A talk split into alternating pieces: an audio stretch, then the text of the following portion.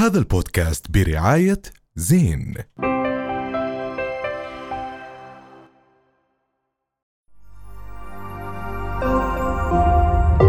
رؤيا بودكاست. ورجعنا لكم ورجعتوا لنا، واليوم رح نحكي عن موضوع جدا شيق وكتير قلقني، اللي هو خصوصية الداتا. هل هي خصوصيتنا ولا خصوصيتهم والخصوصية مين؟ واليوم معنا ضيف مختص، مالك زعيتر. أهلا مالك. قد ايه احنا وضعنا أمين من ناحية الداتا تاعتنا على السوشيال ميديا، على أرقامنا، على مسجاتنا. احنا مش عارفين ايش يا مالك. بس نعرف مالك ايش بيعمل. انا شريك مؤسس بشركه اسمها امباكت هاب بعمان، جزء من جلوبال نتورك، بدعموا الرياده الاجتماعيه في الاردن، وايضا شريك مساهم في شركه اسمها مايند روكتس، نعمل تكنولوجي للترجمه للصم من نص وكتابه عن طريق افاتارز. وبعطي دروس سايبر سيكيورتي وبرايفسي مبتدئه. فانت اليوم الرجل المناسب في المكان المناسب تحكي لنا. هلا هلا احمد في له حاليا صور على كلاود موجود. بيحكوا معقول؟ لا بس انا ما انتم منورين الكلاود. هلا انت لما تسالني اذا احنا بامان ولا لا، لازم نعرف ايش قصدك، ايش قصدنا بامان. في اكثر من جانب للموضوع. يعني انت لما تحطي صورك ومعلوماتك على فيسبوك او على انستغرام، انت عم تحطيها تكون بابليك، مزبوط؟ فايش قصدنا بامان؟ طب لو انا ما حطيت خيار بابليك، هلا هون بفرق. يعني بهديك الحاله انت عم تحط معلوماتك بابليكلي، فشو الامان؟ انه معلوماتك بالعاده انه المعلومات الخاصه تبطل خاصه، والمعلومات اللي انت تكون حاططها بمكان الف بدكش اياها تكون مكان باء تصير مكان باء. لكن الامان اللي لازم نهتم فيه اكثر اعتقد هو المعلومات اللي احنا ما عم نحطها على المنصات انها تكون متاحه للعامه. زي مثلا انت حدا منكم بيستعمل انستغرام للكلام مع اصحابكم وعائلتكم، هذا مثلا انه ايش قصدك؟ لازم ندير بالنا منه. يعني ولا انه انا مثلا انه تليفوني جنبي المسجات الدايركت مسجز بانستغرام. هلا انستغرام هو بالاصل ايش؟ منصه تحط صور، صح. طب ليه كلنا عم نستعملها نتكلم مع بعض شاتنج؟ صح، هذا الخطير شوي، لانه احنا لانه احنا بالشاتنج عم نحكي شيء ما بدنا اياه يكون بابليك، صح. طيب هل احنا بنعرف انستغرام ايش الامان اللي فيه؟ مين اللي مسؤول على هاي المعلومات؟ وين بتروح؟ مين بيشوفها؟ كيف ممكن تحترم؟ لأن انا كتير بعمل مسجنج على انستغرام، فانت عم تكركب. ومش بس على انستغرام، هلا طبعا مثال هذا وفيسبوك وكله. يعني كلنا احنا على واتساب، صح. وصار هلا كتير صعب الواحد اصلا يمشي حياته من غير واتساب. انا شخصيا ما عندي واتساب.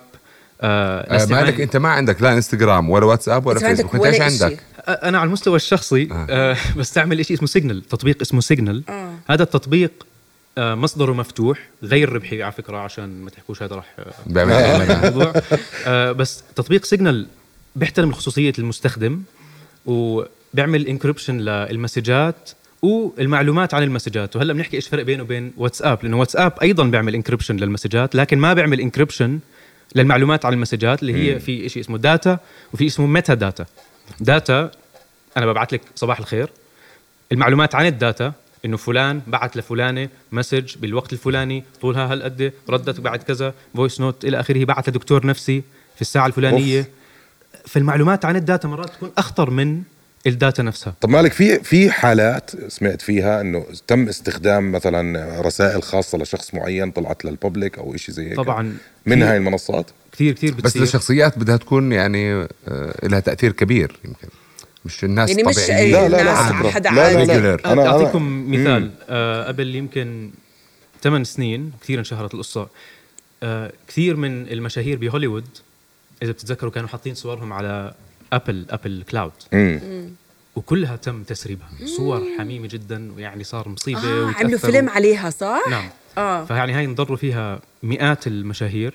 هذه صور عم بيبعتوها مثلا لاصدقائهم، لعائلاتهم، وفي كثير منها مع الاسف صور حميمه، وكلها انتشرت صارت. فهذا مثال كبير. شخص من هاي المنصه او هذا البلاتفورم، الشخص اللي راح أخذ هاي الصور ونشرها ولا تم تسريبها عن طريق مثلا إنه كلاود لخبطت بمكان؟ إذا بتذكر صح الطريقة وقتها إنه الكلاود نفسه ما كان آمن، مصمم بدرجة أمان عالية جدا، سمحت لمجرمين، خلينا نسميهم سايبر كريمينالز، مجرمين رقميين اللي هم دائما موجودين ودائما حيحاولوا. وبطوروا أدواتهم، كل ما تتطور التكنولوجيا بطوروا أدواتهم أكتر وأكتر. بس السؤال شو الهدف من انه يشوفوا مسجات الناس؟ يعني اليوم اللي بحضرنا بحكي لك شو الهدف انه يشوفوا مسجاتي؟ هل لأسباب اعلاناتيه زي ما احنا عم نحكي؟ شو الاسباب اللي بتخليهم انه يشوفوا حتى الرساله وانه علي بعد صباح الخير في هذا التوقيت؟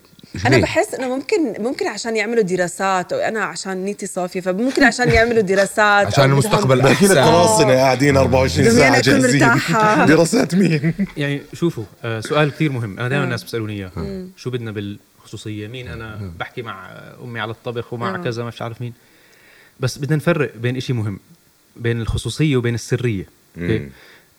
السرية هي إنه أوكي أنت عم تعمل إشي ممكن يكون غلط، وعلى فكرة مش ممكن ما يكون غلط، بس أنت بدك إياه سري. وأنا بدي أعطي مثال إذا بتسمحوا لي. بليز. بحب أستعمله مع إنه شوي صادم. إحنا كلنا لما ندخل أجلكم الله على الحمام بنسكر الباب ورانا. ليش؟ إحنا 99% بنعرف شو. يعني هاي خصوصية مش سرية. لأنها في الخصوصية حق إنساني. كلنا بنعتبر إنه موجود. ولما ندخل على الغرفة، لما ندخل على بيتنا بنسكر الباب ورانا، بنسكر شبابيك لما نلبس كذا، مش عم نعمل إشي غلط، شايف؟ فهذا أول إشي.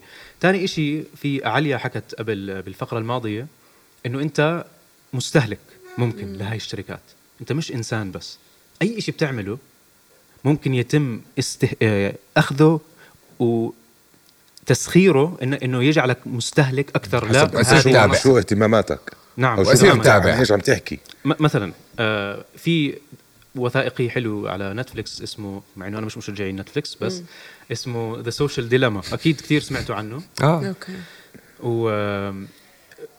وبنصح تحضروا.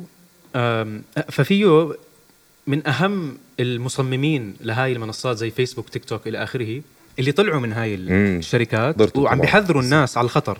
واحدة من أهم الأشياء اللي عم بيحذروا منها الإدمان، إنه هاي الشركات بتدرس أنت كيف تستعملي واتساب. مثلاً بتعرفوا الدائرة الحمراء اللي بيطلع لك النوتيفيكيشن 1 2 كذا، هذه إحنا ما منتبه لها، 1 2 كذا، هاي مصممة بطريقة إنه أنت يعني تجذبك immediately، بصير عندك إدمان لما تشوفها. I have to check. تعرف في شغلة بس هلأ تذكرتها وهو عم بيحكي، واحدة من الشغلات اللي جد هذيك اليوم مش طبيعي عن جد. بقول لك تقدر أنت تتحكم بالألغوريثم بطريقة كثير كثير سهلة، أكون أنا أذكى منها يعني. بس كيف؟ بس ترفع إشي بدك إياه يجيب إنجيجمنت عالي ومشاهدات عالية، أول ما ترفعه اطلع من الأبليكيشن، لأنه الألغوريثم مصممة إن تخليك أنت أطول وقت ممكن على الانستغرام. فإيش بتعمل لك؟ بتخلي نوتيفيكيشن تضلها موجودة. فإيش لما تسكر رح ترفع، تضلها ترفع ترفع ترفع وتخلي الناس تشوف أكتر عشان ترجع تفتح. تصديقا لكلام مالك، أنا يمكن بال2010 كان فيسبوك لسه في أول طلعته، كان في خبر بيحكي إنه الناس في المستقبل راح تتعلق في موضوع اللايك. أنا بقرأ الخبر بحكي شو هالحكي الفاضي هذا، شو ليش يعني مثلا، شو هالكبسة هاي؟ اليوم كلنا صرنا مدمنين إنه على هذا الموضوع. بس السؤال كمان بطرح نفسه، نرجع لموضوع الناس اللي بيحضرونا اليوم. أنا الناس بحكي لك طول ما أنا ماسك تليفوني بصورني وسامعني، والإعلانات بتطلع لي لأنه هو سامع أنا شو بحكي، أشياء معينة. إذا بفتح اللابتوب بحط زي إيش على الكاميرا عشان ما تصورني. هذا حقيقي؟ نعم حقيقي 100%، وأكثر من هيك بكتير. بقدر أعطيك أمثلة بتخوف، أعطيك بعض الأمثلة اللي بتخوف، بعدين راح يحكم شوي، أحاول.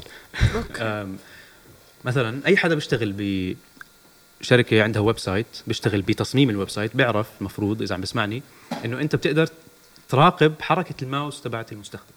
أوكي، كيف بيستخدم الماوس، وين بيروح أكتر، اسمه هيت ماب. أوكي، طبعاً له فوائده لا شك، أنت كمصمم ويب سايت بدك تعرف المستخدم وين أكتر إيش عم بيكبس، وين أقل إيش عم بيكبس، له فوائده. لكن وبرضه كمان الكاميرا بتقدر تشوف عينك وين عم تتحرك، يعني في أمور بتخوف. وأنت ماشي بالشارع، يعني بدي أحكي لكم هاي كمان، أنا صدمتني لما سمعتها.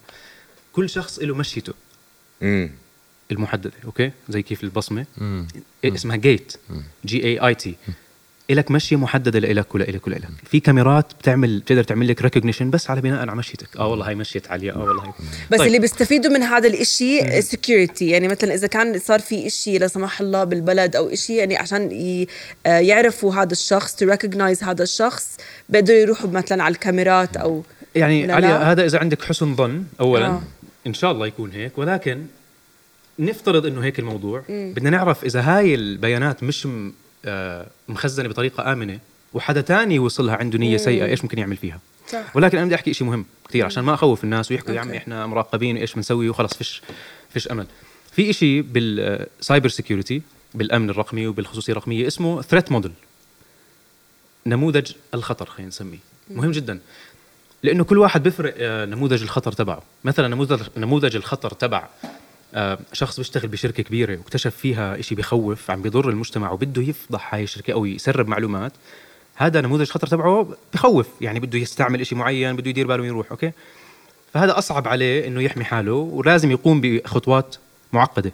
لكن في نماذج خطر أقل منها اللي هي نماذج العامة تبعتنا. أوكي، نحن ما عم نعمل إشي خطير جدا، عم نعمل انقلاب على شركة، فعم نحمي حالنا من أخطار أخرى غير هاي الشركة وغير المافيا وغير وات ايفر.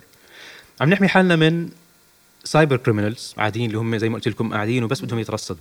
عم نحمي حالنا من شركات الدعايات، وعم نحمي حالنا من داتا بروكرز. ايش بيعملوا؟ داتا بروكرز بيبنوا بروفايل عن كل واحد فينا معقد جدا، انت امتى بتنبسطي، امتى بتزعلي، امتى بتضحكي، امتى بتعملي لايك. وهذا يعني هلا اليوم في جملة عندنا داتا is the new oil، أكيد سمعتوها. البيانات هي النفط الجديد. أوكي، فأي إشي بتعملي حتى لو أنت بفكريته تافه. طب بدي أسألك سؤال، قيمة عالية عند بس ثواني بدي أسألك سؤالين. هل هذا إحنا هم هل مبرئين أنفسهم هاي الشركات لما إحنا نعمل أكسبت، لما يطلع لنا لما نسجل لحساب؟ لأنه بفتح سؤال تاني. طب الناس اللي انخرقت البيانات تعونها ليش ما رفعوا قضايا على هاي الشركات زي أي حدا بيرفع قضية؟ بس ندفع قضية على مارك زوكربيرغ. قضايا قبل امبارح 1.3 بليون عليه قضية. طيب إحنا بنبرئ لما نعمل أكسبت؟ هم حاطين هاي في الشروط لما أنت أول ما تعمل أكاونت على أي مكان في الدنيا وتعمل أكسبت موجودة هاي الأشياء، حكي لك إنه إحنا بنعمل هيك وبنعمل هيك وبنعمل هيك. شوف انت ايش قصدك بالتيرمز اند كونديشنز؟ يعني نحن بس نعمل اكسبت للهاي. ممكن يكون هم حكي لك انه احنا بناخذ الداتا تاعتك، احنا بنقرا وجهك، احنا مش عارف ايش. بس احنا لهم بعثوا لنا 7000 صفحه انت بتروح تعمل اكسبت. السؤال الاهم هو عمرك قرأها انت؟ يعني لا صراحه ما قريت وحده كامله، ولكن شوف اللي صار في إشي ب 2013. انا امتى صار عندي اهتمام كبير بهذا الموضوع؟ ب 2013 طلع واحد اسمه ادوارد سنودن، مفروض كلنا سمعنا عنه، مع الأسف مش كتير لاقى اهتمام بمجتمعاتنا. أدوارد سنودن كان يشتغل بالاستخبارات الأمريكية، شاف إشي غلط عم بيصير، فطلع بسموهم ويسل بلورز. طلع وأخذ معه وثائق معينة وأعطاها لصحفيين وحكى لهم أنتوا شوفوا هاي الوثائق، إيش منها إشي بخالف الدستور، بخالف الحرية الإنسانية، مش بس الأمريكان بالعالم. وطلعوا احكوا عنه. هذا التقاهم بكوريا باليابان أول شيء. عرفته. فمن وقتها أنا صار عندي اهتمام بهذا الموضوع. تمام. هذه بعد سنودن صار في تغير العالم، في كتير بلاد عملت تغييرات سياسية جذرية. البلاد المهتمة بهذا الموضوع زي بأوروبا صار في شيء اسمه GDPR General Data Protection Act. GDPR صار واحد من البنود تبعه إنه أنت ما بنفع كشركة تعمل لي terms and agreements 70 صفحة لغة معقدة بفهمهاش إلا محامي. ما بصير، لأنه المستخدم العادي ما عنده هذه. فصاروا يعني عم بيشبروهم أكتر وأكتر إنه بدك تبسط. صار الجي دي بي آر هي حركة مجتمعية ولا لا؟ هي شيء حكومي قامت فيه الاتحاد الأوروبي. مجتمعيا في حدا عم بحارب هذا الشيء، أو في حركات؟ يعني اليوم مثلا أنت في حريات مثلا، في منظمات أو حملات ضد الموضوع، عم تطلع أشياء مجتمعية عم بتحارب هذا الشيء وإنه كذا. في حدا مجتمعي عم بيطلع هيك؟ طبعا يعني شوف، هي جهتين دائما عم بيشتغلوا، لازم يشتغلوا مع بعض. أوكي، لما نحكي على الخصوصية والأمن أو أي شيء، المستخدم أنا وياك عندنا مسؤولية. تحط باسورد أحسن من باسورد 123. كم واحد فيكم حط باسورد 123؟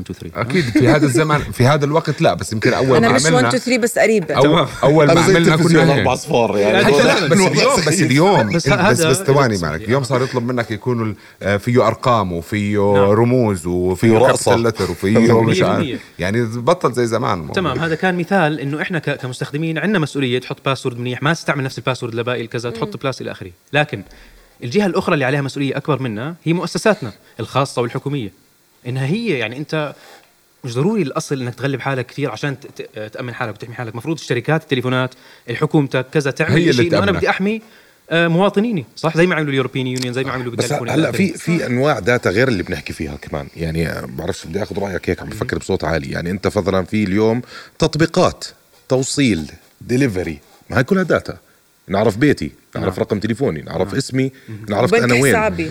بنك حسابي ممكن الكريدت كارد تبعي كله هاي وشركات عم نحكي مش عم نحكي كثير انترناشونال ممكن لوكل. نعم هل هدول كمان احنا اليوم ممكن يكون شيء بخوف يعني ولا؟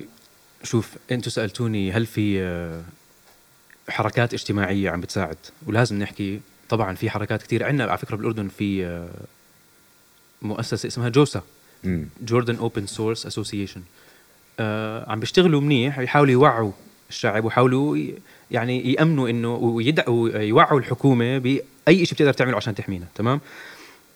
وفي كونسبت مهم جدا لازم نعرفه وانا بنصح كل حدا نصير ندعمه أكتر اللي هو الأوبن سورس أوبن سوسايتي. عندنا أي برنامج أي سوفتوير بتستعمله إما كلوزد سورس أو أوبن سورس يعني بشكل مختصر شديد يا أنت المصدر تبعه الكود تبعه مفتوح للمجتمع يطلع عليه ويعرف والله لا هنا أنت في شيء غلط مش أنت وأنا مجتمع المطورين المبرمجين بكل العالم بيقدر يفتح واتساب مثلا مش أوبن سورس واتساب كلوزد سورس ما حدا بيقدر يعرف واتساب كيف مبني هل واتساب فيه باك دور للداتا تسمح لواتساب تعرف إنه مثلا أنا بحكي إشي عن فلسطين عن كذا عن كذا فبدي أسكر هاي المجموعة زي ما صار دائما بيصير لما يصير هجوم على غزة واتساب بيسكروا مجموعات ما بنقدر إحنا ننقد هذه الأوبن سورس زي سيجنال أنا عم بستعمله وأنا بنصح كتير ناس يستعملوه أوبن سورس يعني كل مجتمع المبرمجين بيقدروا يطلعوا ويعرفوا هل سيجنال آمن هل سيجنال بيحترم معلوماتي ونفس الاشي بينطبق على كل برامج. آخر سؤال بس مش هذا الأوبن بساعد الجرائم الإلكترونية في حال إني أنا تعرضت لشيء معين إنهم يوصلوا بسرعة للشخص اللي عم اخترقني أو الكذا أو تعامل معي؟ على العكس بيّنت الدراسات إنه لما أنت تعمل برنامجك بشكل عام طبعا تعمل برنامجك مفتوح المصدر بدلا من مغلق المصدر أنت عم بتزيد الأمن لهذا البرنامج. ليش؟ لأنه عم بتزيد العيون اللي عم تنقده. يعني أنت لو عندك شركة مسكرة لو عندك برنامج ومسكر مين اللي عم بتطلع على البرنامج؟ شركة ديبارتمنت الآي تي صح؟